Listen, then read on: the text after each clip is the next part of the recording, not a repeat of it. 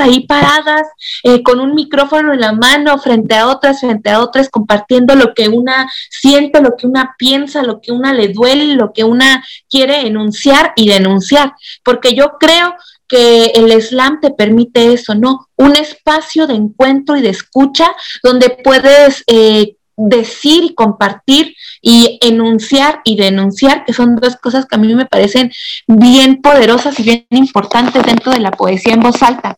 Además de que, pues eso, la poesía en voz alta te, te permite que se habite desde esta palabra viva, ¿no? Que de repente es algo que, que la academia ha ido quitándole a la poesía, a la poesía escrita, por ejemplo, ¿no? Que la ha ido convirtiendo como en este acto individual, cuando no es así, cuando la poesía nació con el canto, ¿no? Y nació en estos encuentros orales, en estos encuentros de la palabra viva.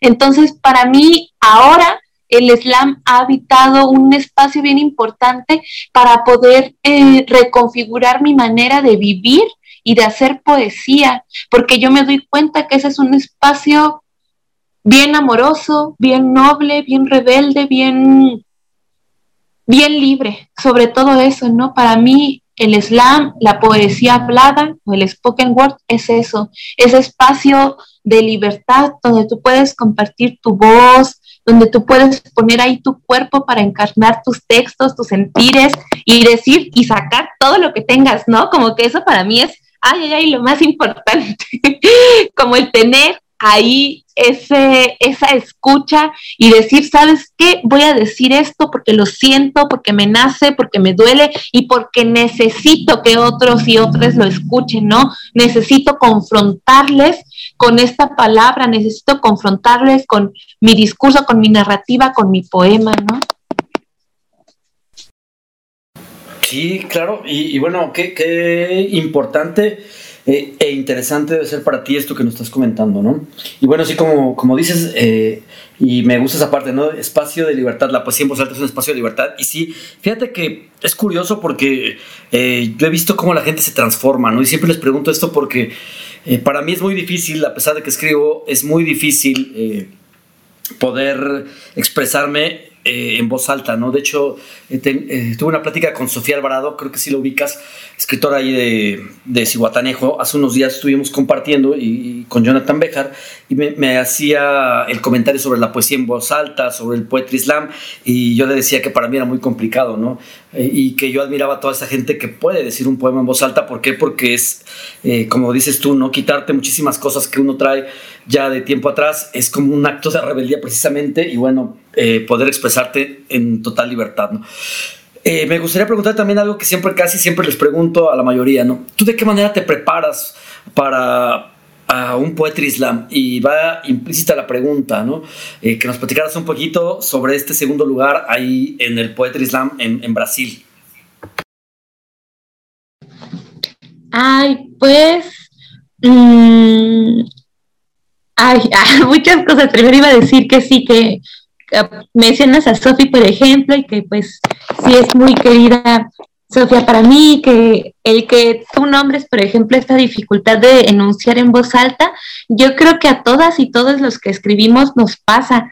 Es difícil, eh, creo que una parte bien compleja más que difícil, compleja, es compartir en voz alta porque estás vulnerándote, ¿no? Estás vulnerable ahí frente a otras personas que te están observando y que te estás que te están escuchando, entonces es como abrir la entraña o abrir la herida, ¿no? Para que otros la vean. Y pues no sé qué tanto como una preparación, pero yo sí ubico que es distinta mi creación como para el, para el slam, como que yo nombro cosas o escribo cosas que siento que tengo que decir en voz alta o que yo necesito decir en voz alta. Y la verdad es que yo siempre me pongo bien nerviosa, siempre me pongo nerviosa o lloro, me siento muy vulnerable y por eso me parece tan importante el que hagamos espacios seguros, ¿no? Para que la persona que está ahí vulnerándose sepa que esta herida que está abriendo va a ser tocada con mucho cuidadito y con mucho respeto, ¿no? Que sepa que está ahí poniéndolo todo y sacando todo esto que lleva dentro, pero que no pasa nada, ¿no? Que no va a ser lastimada, lastimada. por eso esta importancia de tener espacios seguros para compartirse. Y pues eh, yo la primera vez que iba a participar en un slam, la verdad es que estaba muy nerviosa. La primera vez que participé en un slam fue hace unos tres años, justo en la Liga del Slam de Poesía para Morras, antes de entrar a coordinar, pues solo fui de participanta y yo tenía mucho miedo. Creo que si no fuera porque es un espacio separatista o solo entre morras, no hubiera ido. Como que esa fue, eso fue lo que me hizo animarme, ¿no? El saber que era un espacio entre nosotras o solo para morras. Y de ahí, pues me llevó a otros espacios que han sido en su mayoría mixtos, eh, como una final nacional, una final regional y dos copas eh, internacionales, aunque una fue virtual y esta última pues ya pudo ser presencial en Río de Janeiro y ha sido una experiencia muy muy bella, ¿no? El ver y además una copa eh, que se nombró Abya Yala, ¿no? Como esta otra forma de nombrar América, pero no desde la palabra de la colonización. Entonces para mí fue bien maravilloso ver cómo desde nuestras geografías estamos apostando por la palabra para hacer una resistencia y que además eh, la mayoría de las que estábamos ahí compartiendo teníamos unas narrativas de, pues eso, ¿no? Unas narrativas bien diversas, pero también desde la digna rabia, narrativas desde desde el confrontar a los sistemas, desde el confrontar un montón de violencias y para mí eso es bien maravilloso, el ver cómo también este puede ser un espacio político, un espacio de diálogo, pero además un espacio de enuncia eh, desde un montón de nuestras posturas políticas, ¿no? Gracias por compartirnos esta parte. Y bueno, sí, como comentas, ¿no? O sea, es, debe ser para ti sumamente eh, complicado. Bueno, para todos es complicado, ¿no? Siempre decía también un maestro ahí de, Michoacán que cada público es diferente y, te impone, ¿no? No siempre, por más preparación que tengas, pues eh, vas a estar 100% listo, ¿no? Siempre hay nervios y bueno, los vas tratando de, de ir este, aligerando conforme vas, te vas presentando, ¿no? Pero bueno, gracias por compartirnos esta parte. Y ojalá eh, tengamos oportunidad, antes de terminar la entrevista, de escuchar un poquito de, tu poesía en voz alta. Ojalá nos, nos, compartas también esta parte. Eh, Victoria, ahorita que bueno que nos comentaste que, que, trabajas ahí en tu pueblo natal, en Capula, dando talleres y bueno, compartiendo con mujeres, eh, con infancias, etcétera, etcétera.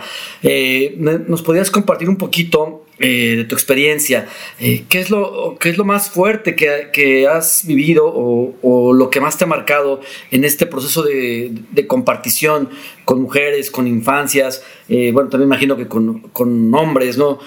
con la gente que has participado en los talleres. ¿Qué te ha marcado de este proceso? creo que a mí lo que más me ha dejado es ver que hay otras posibilidades de relacionarnos entre nosotras, como la importancia de tener espacios solo de escucha entre nosotras, ¿no? Y que también y también con las infancias, ¿no? Este espacio de escucha, porque entonces te das cuenta, pues eso, ¿no? Que el mundo nos la pone muy difícil simplemente para escucharnos. Y otra cosa que a mí me ha resultado muy, pues muy gratificante es todo lo que ocurre en una cuando se da cuenta o cuando se aventura a la creación. O sea, cuando una persona que no, que no sabía que tiene esta posibilidad o que no, no se había sentado a, por ejemplo, explorar con la creación, sea cual sea el área, eh, no sé, pienso, es que además es, han sido espacios bien intergeneracionales, ¿no? Tanto pues niñas y niños como mujeres ya grandes que ya pues son madres, que tienen mucho de tiempo de su vida dedicándose a eso o que han eh, dedicado mucho de su tiempo a los cuidados, por ejemplo, en el momento en el que tú, en el, que, en el momento en el que ellas se dan cuenta lo valioso que es contar sus historias o que va a ver a alguien ahí abrazando y escuchándolas con tanta atención, para mí ese espacio y esa búsqueda y ese encuentro resulta maravilloso. Y en el momento en el que ellas lo comparten con las demás y en el que se nombran a sí mismas poetas, hoy no, para mí ese es uno como de los actos más, más bonitos que he podido como presenciar o con los cuales me he podido relacionar, porque creo que cuando una, sin saber que en toda su vida y habiendo pasado las cosas que ha vivido, se, se, da cuenta que ahora tiene otra nueva posibilidad o una nueva manera de vivir su vida que es haciendo poesía, porque una va a seguir haciendo todos los demás trabajos que hace, ¿no? Y va a seguir criando y va a seguir cuidando, pero te das cuenta que además estás haciendo poesía. Para mí es un acto que me, que me devuelve mucha vida, ¿no? Que me devuelve mucha esperanza también, el saber que siempre nos queda un espacio eh, para habitar, ¿no? Un espacio para encontrarnos a nosotras mismas y para compartir, que es la poesía, ¿no? Sí, sin duda. Fíjate que aquí comentas dos cosas bien, bien importantes, ¿no? Y, e interesantes porque el, hecho de que se nombren poetas, como tú dices, es trastocar muchas cosas, ¿no? Y también eh, liberarse de muchísimas, también, muchísimos yugos, de muchísimas situaciones, ¿no? El hecho de que se puedan ellos nombrar o ellas nombrar poetas es también de, suma importancia. ¿Por qué? Porque poetas, eh, como tú decías en un inicio, ¿no? Podríamos contemplar a los poetas de la academia, pero creo que todos hacemos poesía, ¿no? También muchos invitados aquí nos han, nos han comentado esa parte, ¿no? De que eh, hay rezadores, hay gente que narra historias en, los pueblos y también son los poetas, ¿no? Y que la poesía está en, lo que vivimos eh, de manera cotidiana. Y eso también creo que es importante y, resume un poquito lo que nos estás comentando eh, en esa parte donde eh, las mujeres de tus talleres, eh, las infancias se enuncian como poetas, ¿no? Me pasaba algo curioso también en un taller que yo, que yo impartí con unos niños donde les decía, ahora les presento a la escritora o al escritor y bueno, ellos se empoderaban, ¿no? Al, al, yo comentar esta parte. muy interesante y bueno, también comparto contigo esto que nos comentas. Y esta parte y esta frase que nos dices, ¿no? Lo valioso de contar sus historias. como lo hemos eh, platicado y nos los has compartido, la oralidad, el contar historias, es de suma importancia para los escritores, escritoras, para toda la gente que está creando, ¿no? Hemos comentado mucho, o bueno, nos has comentado mucho y has mencionado la, la palabra creación de manera eh, recurrente. ¿Cómo resumirías tú o ¿Cómo enunciarías la creación? Ay, pues pienso justo en lo que estás diciendo ahorita, ¿no? Como que siempre estamos creando desde todas nuestras posibilidades. Es que luego yo digo creación porque creo que es una manera de romper como con la concepción que hay de arte, ¿no? Como que luego el arte o el concepto de arte, pues luego a veces puede venir desde la academia o puede venir desde la institución o qué es arte, qué no es arte. Entonces, de repente, el decir creación, pues también es una manera como como de romper un poquito con eso, ¿no? Como es que, bueno, sí es arte, porque lo que hacemos también es arte, pero va más allá, ¿no? Va desde este acto de crear, de, de hacer algo, de que algo surja, de que algo quizá no de la nada, pero sí de repente pues tome cuerpo, tome voz, tome imagen, tome movimiento, ¿no? O sea, crear es ese acto como tan, es que me parece tan alquímico, tan maravilloso, tan mágico, de que algo que no existe de repente surja, ¿no? Y surja de ti, y surja desde tus manos, desde tu voz, desde tu cuerpo, desde tu pensamiento. A mí eso me resulta muy, muy maravilloso. Sí hacemos arte y esto que estamos haciendo nosotras, nosotros en nuestros espacios, en nuestras comunidades, en las periferias, en las tenencias, sí es arte, pero nosotras lo vemos más allá, ¿no? Para nosotras no es ese arte, para no es ese arte europeo, para nosotras es este acto de crear algo, de que algo surja, ¿no? De que algo de nosotras surja y se quede y se comparta. Sí, me quedo con, esa parte, ¿no? O sea, crear y compartir, que eso es lo, más importante. Y bueno, ya, ya que estamos hablando de creación, ¿nos podrías compartir un poquito eh, qué has publicado, eh, en dónde has publicado, qué has publicado? ¿Tienes alguna última publicación que quieras eh, compartir con la audiencia? Pues, siempre me preguntan eso, pero yo no tengo un libro solo como mío, solo de mi obra la verdad es que sí, no sé, ha sido un proceso un poco complejo, pero estoy publicada en diversas antologías y en varios espacios virtuales como algunas revistas. Eh, yo tengo un blog que abrí ahora con la pandemia. Bueno, es que es un blog que casi nunca actualizo, pero que tiene textos que me gustan mucho y que justo lo abrí como el año pasado me dio COVID a, modo de chisme, pues les platico y no sabía cómo, cómo, cómo sobrellevarlo y pues pensé que era importante ocupar los espacios para compartir, porque la verdad es que para que nosotras o nosotras que habitamos ciertas narrativas o que vivimos de otras formas la creación, pues luego es difícil tener mm, ofertas o que te publiquen así tan sencillamente. No tenemos el dinero, por ejemplo, para invertirlo en que nos publiquen. Entonces, ha estado muy chido en los espacios en los que yo he publicado, porque la mayoría han sido antologías o revistas o publicaciones de editoriales independientes que lo que hacen es eso, ¿no? Aventarse la chambota de la gestión, del, del hacer, del convocar,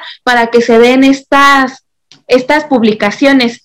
Eh, hay una antología que también es un trabajo que a mí me, gustó mucho, que es el del encuentro de jóvenes poetas de aquí de la ciudad de Morelia, porque hicieron, eh, lanzaron la convocatoria del primer concurso de poesía de la ciudad de Morelia y pues salió premiada mi obra y para mí fue un, fue muy bello, ¿no? También el que sea un espacio solo para jóvenes, jóvenes poetas, porque eso es cierto, ¿no? También luego demeritamos o quitamos mucho la escucha y la vista a lo que está haciendo la juventud y están sucediendo ahí cosas muy asombrosas.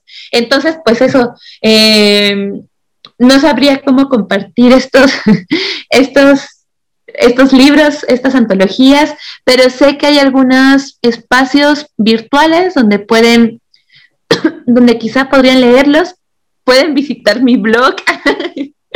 a manera de comercial. Y pues eso.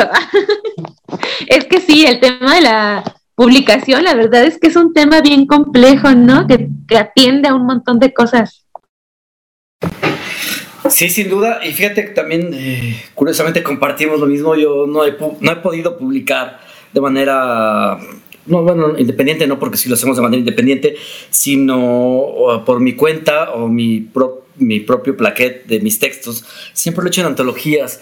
Eh, no sé, quizá esa parte donde te arropa el colectivo o, la colectiva en su caso, donde te arropa eh, todo este grupo de escritores o escritoras, eh, es un test fuerte, ¿no? A mí me cuesta mucho, me cuesta mucho trabajo poder publicar un, un plaquet eh, mío o alguna antología mía. Siempre participo o me ha dado por publicar ahora últimamente en, antologías donde más poetas participen. ¿Quién sabe a qué se deba esta, esta situación? ¿Y cuál es tu problema? Ahorita pasamos al tema, al tema del COVID, ¿no? Porque es, es, un tema también, eh, aunque complicado y, difícil, y el tema también de la pandemia, pues sería importante eh, conocer esa parte eh, que creaste, ya nos dijiste que el blog, pero qué más creaste en la pandemia, ¿no? Te comentaba así que, el, publicar a veces es complicado, ¿no? Es complicadísimo buscar editoriales, como tú comentas, buscar quién te pueda publicar, ¿no? Pero bueno, eh, qué bueno que, puedas eh, o podamos eh, compartir y revisar todos tus textos en, esas antologías. Y bueno, el nombre de tu blog, que nos digas dónde lo podemos localizar o cómo lo podemos encontrar. Sí, pues es en Blogspot. que es gratuito y se llama A veces siento que y la última que es una Q porque el completo ya está ocupado. y hablando de esto de ocupar, oye, me parece muy interesante lo que estás diciendo, porque justo el crear este blog a mí me parece un ejercicio de ocupa, de ocupar las redes, ¿no? De ocupar el Internet, de ocupar estos espacios o estas plataformas para compartir. La verdad es que a mí también me late algunos textos, pues incluso compartirlos en Facebook, compartirlos en Instagram, porque pues, ¿qué más quisiera uno, no? Que estuvieran las condiciones editoriales dadas para que pudiéramos editar todo y publicar todo, pero la verdad es que no es así, es bien complejo, ¿no? Y te abrazo y celebro mucho estos, estas apuestas que hay por, por nuestra creación, por nuestra escritura de estas antologías, de estas revistas electrónicas, de estos blogs, de estos sitios, ¿no? Eso me parece increíble y lo abrazo muchísimo. Y pues que eso, ¿no? Que nos atrevamos a ocupar también las redes sociales, los espacios cibernéticos para compartir nuestra obra. Luego la banda eh, demerita mucho a, a, los y las poetas de Facebook, ¿no? Pero sabes qué, si tú no me vas a dar el espacio para publicarme, pues hazte porque lo que yo necesito es ser escuchada y leída, ¿no? Y quiero compartir y, y, y quiero que esté ahí, que otras la lean, que otros lo lean. Entonces, pues voy a ocupar las redes y los espacios virtuales y los espacios gratuitos que pueda ocupar para compartir, ¿no? Bueno, eso con esta crítica que luego hay, así publicar o no en Facebook. Es que hay que buscar los espacios, ¿no? Y como comentas, a veces sí hay mucha crítica por parte de, los poetas de, la academia, ¿no? O, lo, es que no me gustaría utilizar la palabra puristas, pero sí por esos, esos poetas entre comillas, reconocidos eh, de que la gente que escribe en Facebook, ¿no? Pero bueno, eh, ¿dónde empieza la literatura, no? También habíamos platicado, habíamos en alguna vez cuestionado esa parte con otros compañeros, ¿no? Y compañeras. Eh, ¿Dónde empieza la literatura? ¿Dónde empiezas a crear? Y, tú, como, y como tú nos has comentado, ¿no? todo el mundo está creando, ¿no? Todo el mundo crea en la escuela, en el camino al trabajo, todos son creadores y creadoras, ¿no? Y, y eso es también importante, ¿no? Y si no hay espacios de publicación, pues bueno, que ocupen, como dices tú, las redes sociales. Y bueno, repítenos tu blog, por favor, para que nuestra audiencia eh, lo visite. Sí, es a veces siento que, pero es a veces siento q.blogspot.com y pues eso, ahí subo algunos textos que me gustan, que me han gustado o algunas, em, sobre todo algunas ideas que tengo yo luego en torno a la literatura, como el decir que a veces pertenecer o no al mundo literario también es un asunto de clase, o el decir pues que nos, nuestra, nuestra literatura pues viene desde lugares que a lo mejor son comunes para quienes están buscando ciertas cosas en la literatura, pero que nosotros desde, este, desde ese lugar común estamos creando. Esa frase que comentas eh, me parece muy, muy interesante, ¿no? El pertenecer o no al mundo literario también es un asunto de clase. Creo, creo que sí tienes mucha razón eh, con esa frase. Y fíjate que es curioso porque, por ejemplo, también hay, hay posts, por ejemplo, como el de Rubí, eh, sí, Sanda, Sanda Huerta, donde coloca ciertos pensamientos, reflexiones que los de repente parecieran en torno de, burla o de, o, de chiste, pero tienen su trasfondo literario, ¿no? Y bueno, creo que es algo, algo similar lo que tú haces, ¿no? Es esa parte donde esas reflexiones se vuelven también parte de, la literatura. Y bueno, vamos al tema de la pandemia. Ya nos platicaste que te dio COVID, ahora sí que dices a, manera de, chisme. Creo que eh, ya muchísima gente nos ha dado el COVID, nos ha puesto a reflexionar, ha sido difícil, de hecho te comparto, yo empecé esta parte del radio eh, como una forma de escape también, a liberarme toda la tensión después de que eh, me dio COVID y de decir, bueno, estoy vivo, renazco y quiero hacer algo, ¿no? Quiero seguir creando. Como, como hemos platicado, ¿qué creaste en, en, la pandemia? ¿Te creaste algo? ¿Lograste pues llevar a, o más bien transformar todo, todo eso que viviste eh, en, algo creativo?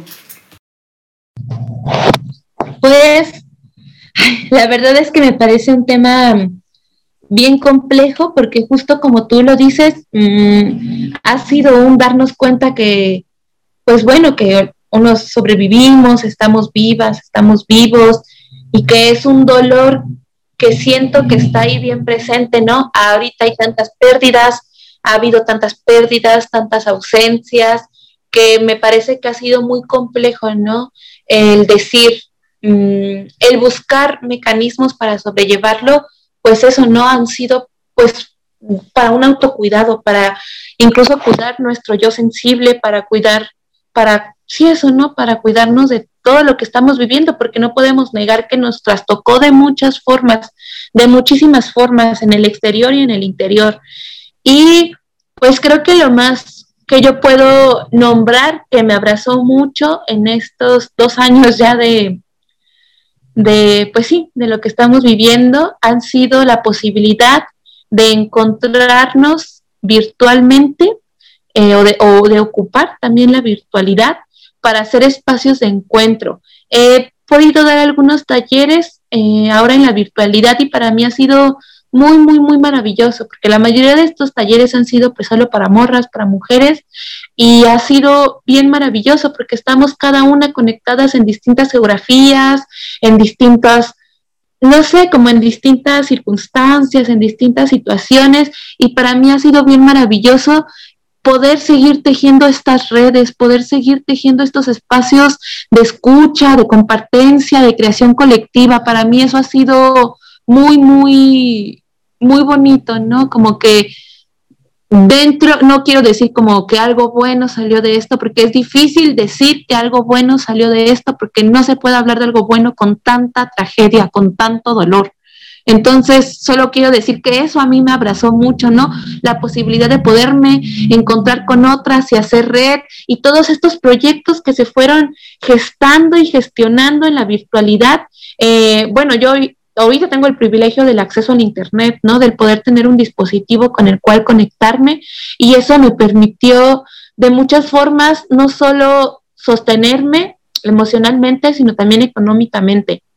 A muchas creadoras, a muchos creadores pudimos sobrevivir, eh, además de dedicándonos a otra cosa, pues también con estos espacios virtuales, ¿no?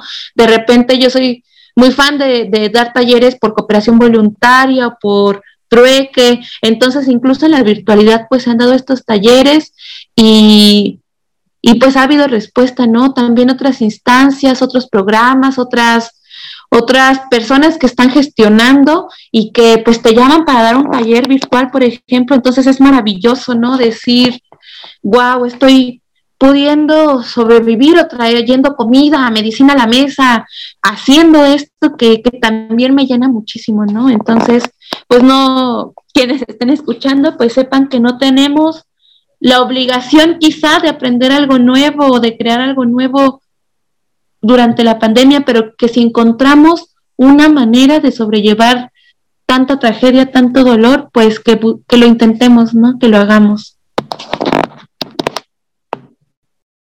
Sí, eh, y bueno, esto último creo que es, es lo que marca, ¿no? Eh, tratar de hacer algo, algo bueno, ¿no? Y bueno, pues como dices, es difícil y complicado, complejo hablar de tanto, tantos temas que, que, nos trajo la pandemia, pero bueno, tratar de hacer algo bueno siempre es importante. Ya que nos comentaste y nos compartiste la parte de los talleres, eh, ¿qué talleres estás dando? ¿Dónde te puede contactar la gente para eh, tomar tus talleres? Eh, ¿Tienes un taller próximo? Eh, ¿Qué nos puedes contar al respecto de esta parte de de, los talleres. De dos, iba a decir docencia, pero quizás esa, esa palabra no, no, te gusta tanto, ¿no? Entonces, esa parte de, de compartir eh, un poquito eh, la experiencia en, talleres. Eh, ¿Qué viene? ¿Qué tienes? Y bueno, ¿dónde te puede contactar la audiencia para poder tomar contigo esos talleres? Sí, pues casi siempre en mis redes sociales, en mi Facebook, que es Victoria Kiwa, y casi siempre subo los talleres que estoy próxima a dar. Em, y a veces también cuando organizamos pueden seguir la página del Slam de Poesía para Morras y ahí eh, subimos lo que estamos haciendo, que a veces son talleres, a veces son eh, charlas o estamos en alguna plática con otras colectivas eh, y que también son espacios pues virtuales bonitos, ¿no? Como que una puede poner ahí que suene la, la charla sobre poesía, por ejemplo, o sobre gestión entre mujeres o sobre, no sé, distintos temas y pues puede ponerla mientras una hace la comida, mientras lava los trastes, mientras una trapea, entonces pues eso también está, está interesante. Ahorita pues ya se viene el cierre del año, entonces no tengo ningún eh, taller pensado para este fin de, de año, pero espero el siguiente año sí poder eh, organizar alguno o ver cuál, cuál va a suceder, porque ahorita estoy cerrando algunos procesos, pero son procesos presenciales eh, con niñas y niños y ya van a terminar también, pero esos pues ya, ya van a terminar. y pues eso, pueden seguirnos en redes sociales, mi Facebook es Victoria Kiwa y el slam de poesía para morras, así también lo pueden buscar en Facebook. Bueno, pues ya escuchó nuestra audiencia, donde puede contactar a Victoria Kigua para algún taller, estará próximamente publicando, ya como dices, viene el, cierre del año, pero seguramente al inicio del 2022 tendrá ahí algunas ofertas en cuanto a talleres y bueno, también eh, sigan en redes sociales, es lo importante para que estén al tanto de las actividades que tiene en manera eh, cultural. Victoria, ahorita que platicaste de, de, niños, niñas, de las infancias, ¿qué significa para ti eh, trabajar con ellos. Ya, ya, vamos cerrando la entrevista, digo, te, te, pongo en, en, aviso para que no, no pienses que nos vamos a extender más, ¿no? Eh, ¿Qué significa para ti o qué ha significado para ti trabajar con niños y niñas?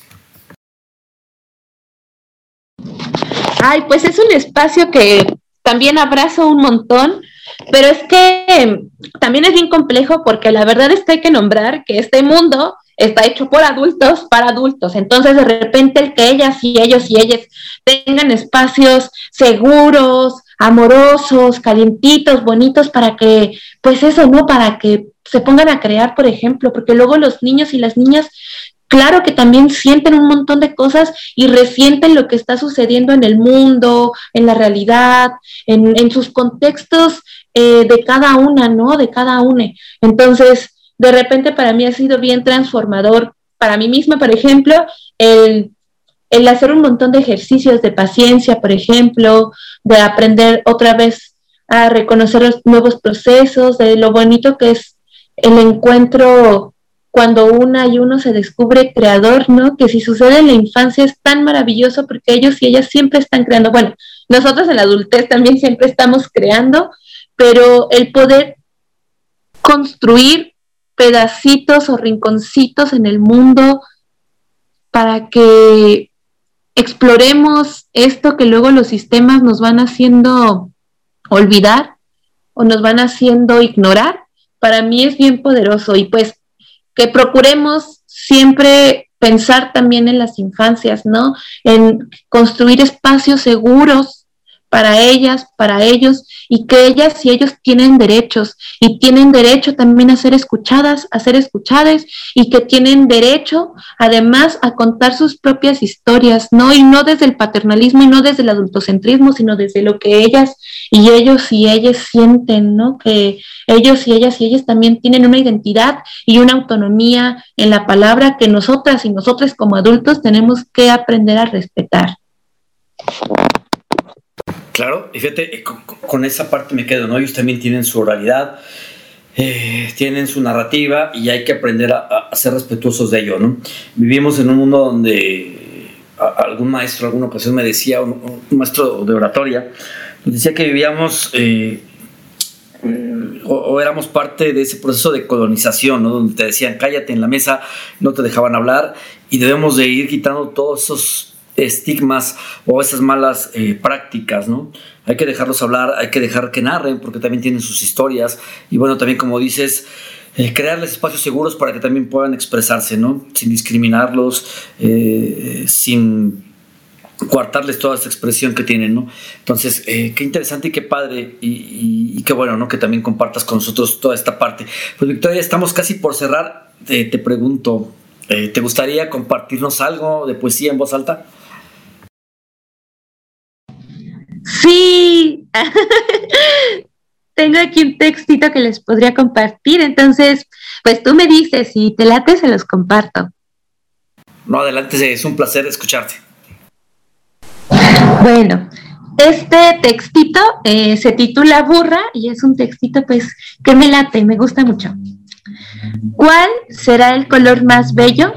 El color más limpio, pensaba en la primaria, el que oculte mi olor, mi grasa, las uñas sucias, el pelo abierto, los dientes chuecos, el color de las niñas bonitas, porque lo que yo soy es una burra. Una burra, dice la maestra, con sus pezuñas llenas de tierra, con su incapacidad para decir la tabla del ocho. Una burra porque relincho. Burra, como todas las de pueblo, dice mientras corta mi cabello frente a la clase. Lo que yo quería era ser la niña que me pegaba chicles, la que en su cumpleaños regalaba pulseras y banderillas, la que era peinada con un listón diferente cada día, abrazada por su madre, fotografiada por su padre. Pero fui burra, ni yegua, ni potra, ni cebra, ni otra hembra de cuatro patas con crin brillante, burra, dando patadas por la espalda, burra, con las tetas ásperas y grises, burra, explotada, con el lomo roto y cargado, burra, esclavizada pero nunca, domesticada, burra, en peligro de extinción, burra, salvaje como todas las de pueblo, burra, como mi madre, mi hermana y mi abuela, burra. ¿Cuál es el color más bello? Ninguno. Pensaría ahora que un color también podría ser feo o tonto o monstruoso y aún así ser mi color favorito o el color favorito de alguien. Y bueno, ese es un texto cortito, pero que me gusta mucho compartir o que, que escribí este año y que me gusta mucho compartir con otras y con otros. Muchas gracias, un texto eh, fuerte, con un contexto fuerte y bueno, eh, eh, tu, tonalidad de voz dice mucho, ¿no? A través, bueno, el texto dice mucho a través de tu voz. y bueno, pues ya estamos cerrando la entrevista. Victoria, ¿te gustaría agregar algo a la entrevista? Pues te agradezco mucho el espacio, luego el de repente pues el que una diga y venga y empieza a decir como, ah, la academia no, creemos espacios seguros para la creación.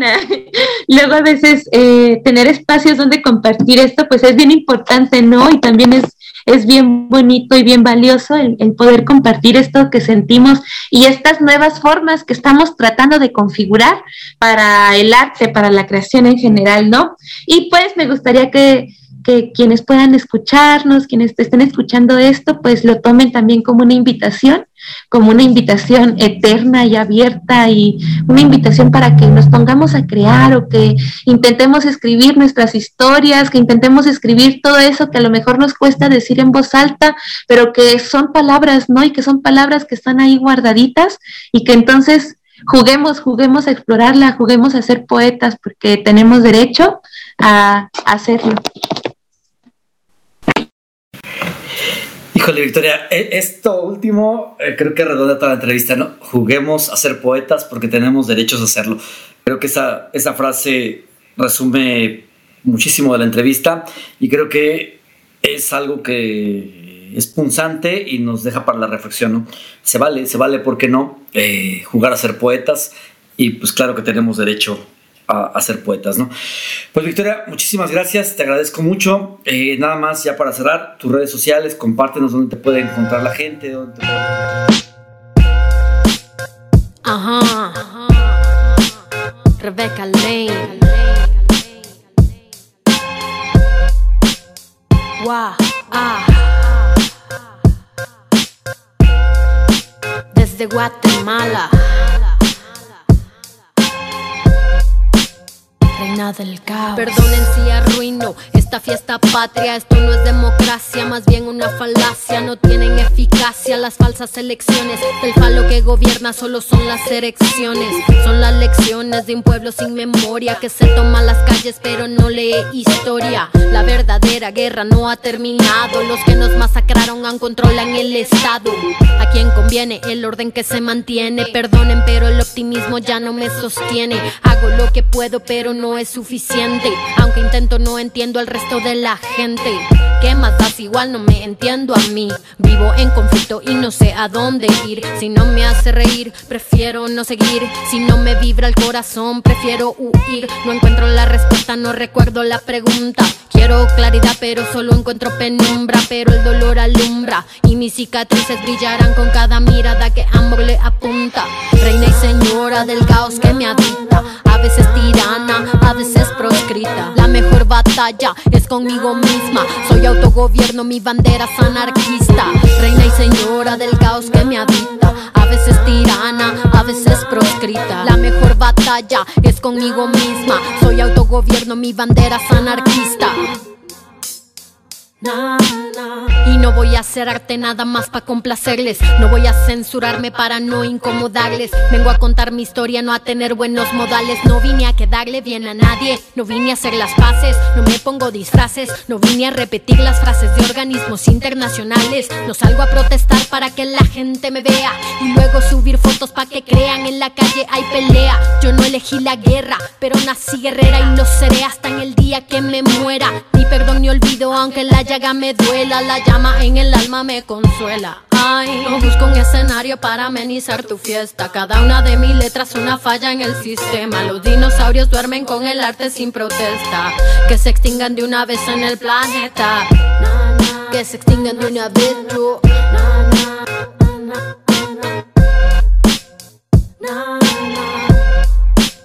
Reina del caos, reina y señora del caos que me habita. A veces tirana, a veces proscrita. La mejor batalla es conmigo misma. Soy autogobierno, mi bandera es anarquista. Reina y señora del caos que me habita. A veces tirana, a veces proscrita. La mejor batalla es conmigo misma. Soy autogobierno, mi bandera es anarquista.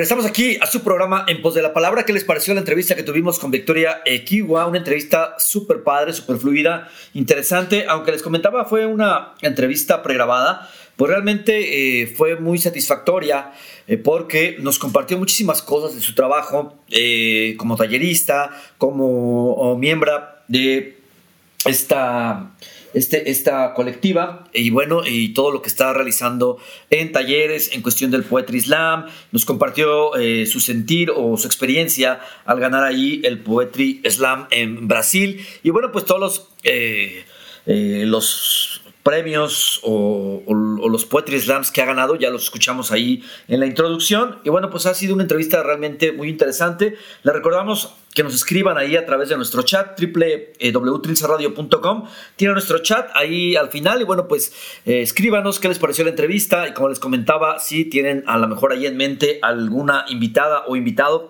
que quieran que tengamos aquí en su programa En Pos de la Palabra, pues que nos hagan llegar ahí sus comentarios a través de nuestro chat y también tenemos nuestro Facebook, programa radial En Pos de la Palabra. Los invitamos a que le den un like a nuestra página, se suscriban y bueno, también sigan ahí todo nuestro contenido en Spotify y también en el Instagram. Ah, también agradecemos a Slitia Ruiz por estar ahí llevando el Instagram del el programa En Pos de la Palabra. Y bueno, también el día de hoy enviamos un saludo a Slitia Ruiz. No pudimos tener la sección en voz de Pero bueno, seguramente la siguiente semana tendremos eh, nuevamente y retomaremos la sección en voz de ya arrancando con los fragmentos del libro de Carlos Fuentes Aura. Y bueno, escuchamos como tema musical, antes de retomar eh, la palabra aquí con ustedes, escuchamos a Rebecca Lane con Reina del Caos, un poquito de hip hop y rap. Y ahora vamos a otro tema musical a cargo de Violeta Parra, ¿A dónde vas, Gilguerillo? Y ya regresamos para despedirnos el día de hoy aquí en su programa En Pos de la Palabra.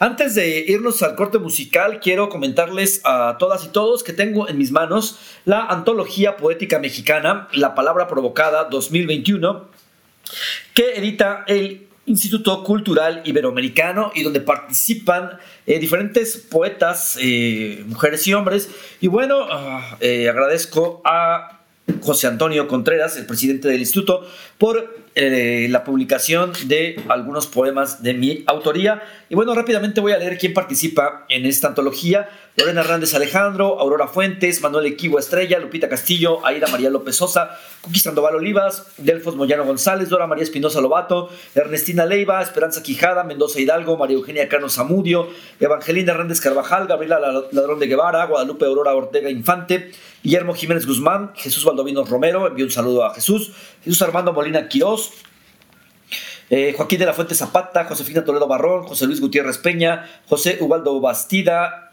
Juana Ivette Cortés Báez, Salud Ramírez, eh, Mauricio Sosa, Tonancien Ramírez Pérez, eh, Lila Molina Fernández, eh, Liliana Chusevil Córdoba, Mario Milán Soto, Luis Felipe Landero Ruiz, Luis Alberto Gómez Romero, Ángel Bernal, Marta Nelly Santiago Molina, Maribel Arreola Rivas, Martín Paz Hurtado, Bernabé Vega Aguilar, Miram Olivia Basil Holguín, Emilio Naín Rojas Madero, Oralia López Serrano, Pedro Cus Hernández, Héctor Raúl Salapa Ríos, Reinalda Cliff, Reinaldo Santos Gómez, Sabino Mora, Salvador Hernández Martínez, Verónica Nagore, Kika Milot, Teresa Beatriz Luna Bustamante, Urania Margarita Guerrero Jiménez, Santa Belia Flores Barrón, José Enrique García Pérez, Maciel eh, Corona Santos, también envío un saludo a Maciel, eh, Jesús Gerardo Ramos Oviedo, Sol Barrera, Gilberto Carlos Larroa Vallejo y Emilio Sánchez Sagón. Así que bueno, los invitamos a que chequen esta antología a cargo del Instituto Cultural Iberoamericano. Antología Poética Mexicana, La Palabra Provocada 2021, una portada también muy bonita. Y bueno, los materiales también muy bonitos y la portada, los interiores y bueno, una, una antología interesante que se la recomiendo.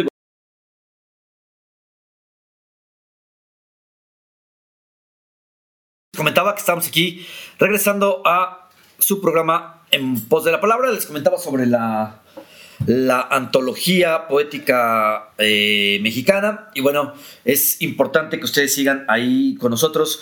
Eh, sigan todo lo que hace el instituto, todo el trabajo que hace, que realiza. Es también interesante, muy importante.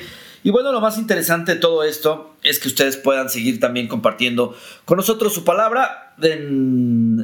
El programa En Pos de la Palabra y bueno, también en la antología poética mexicana.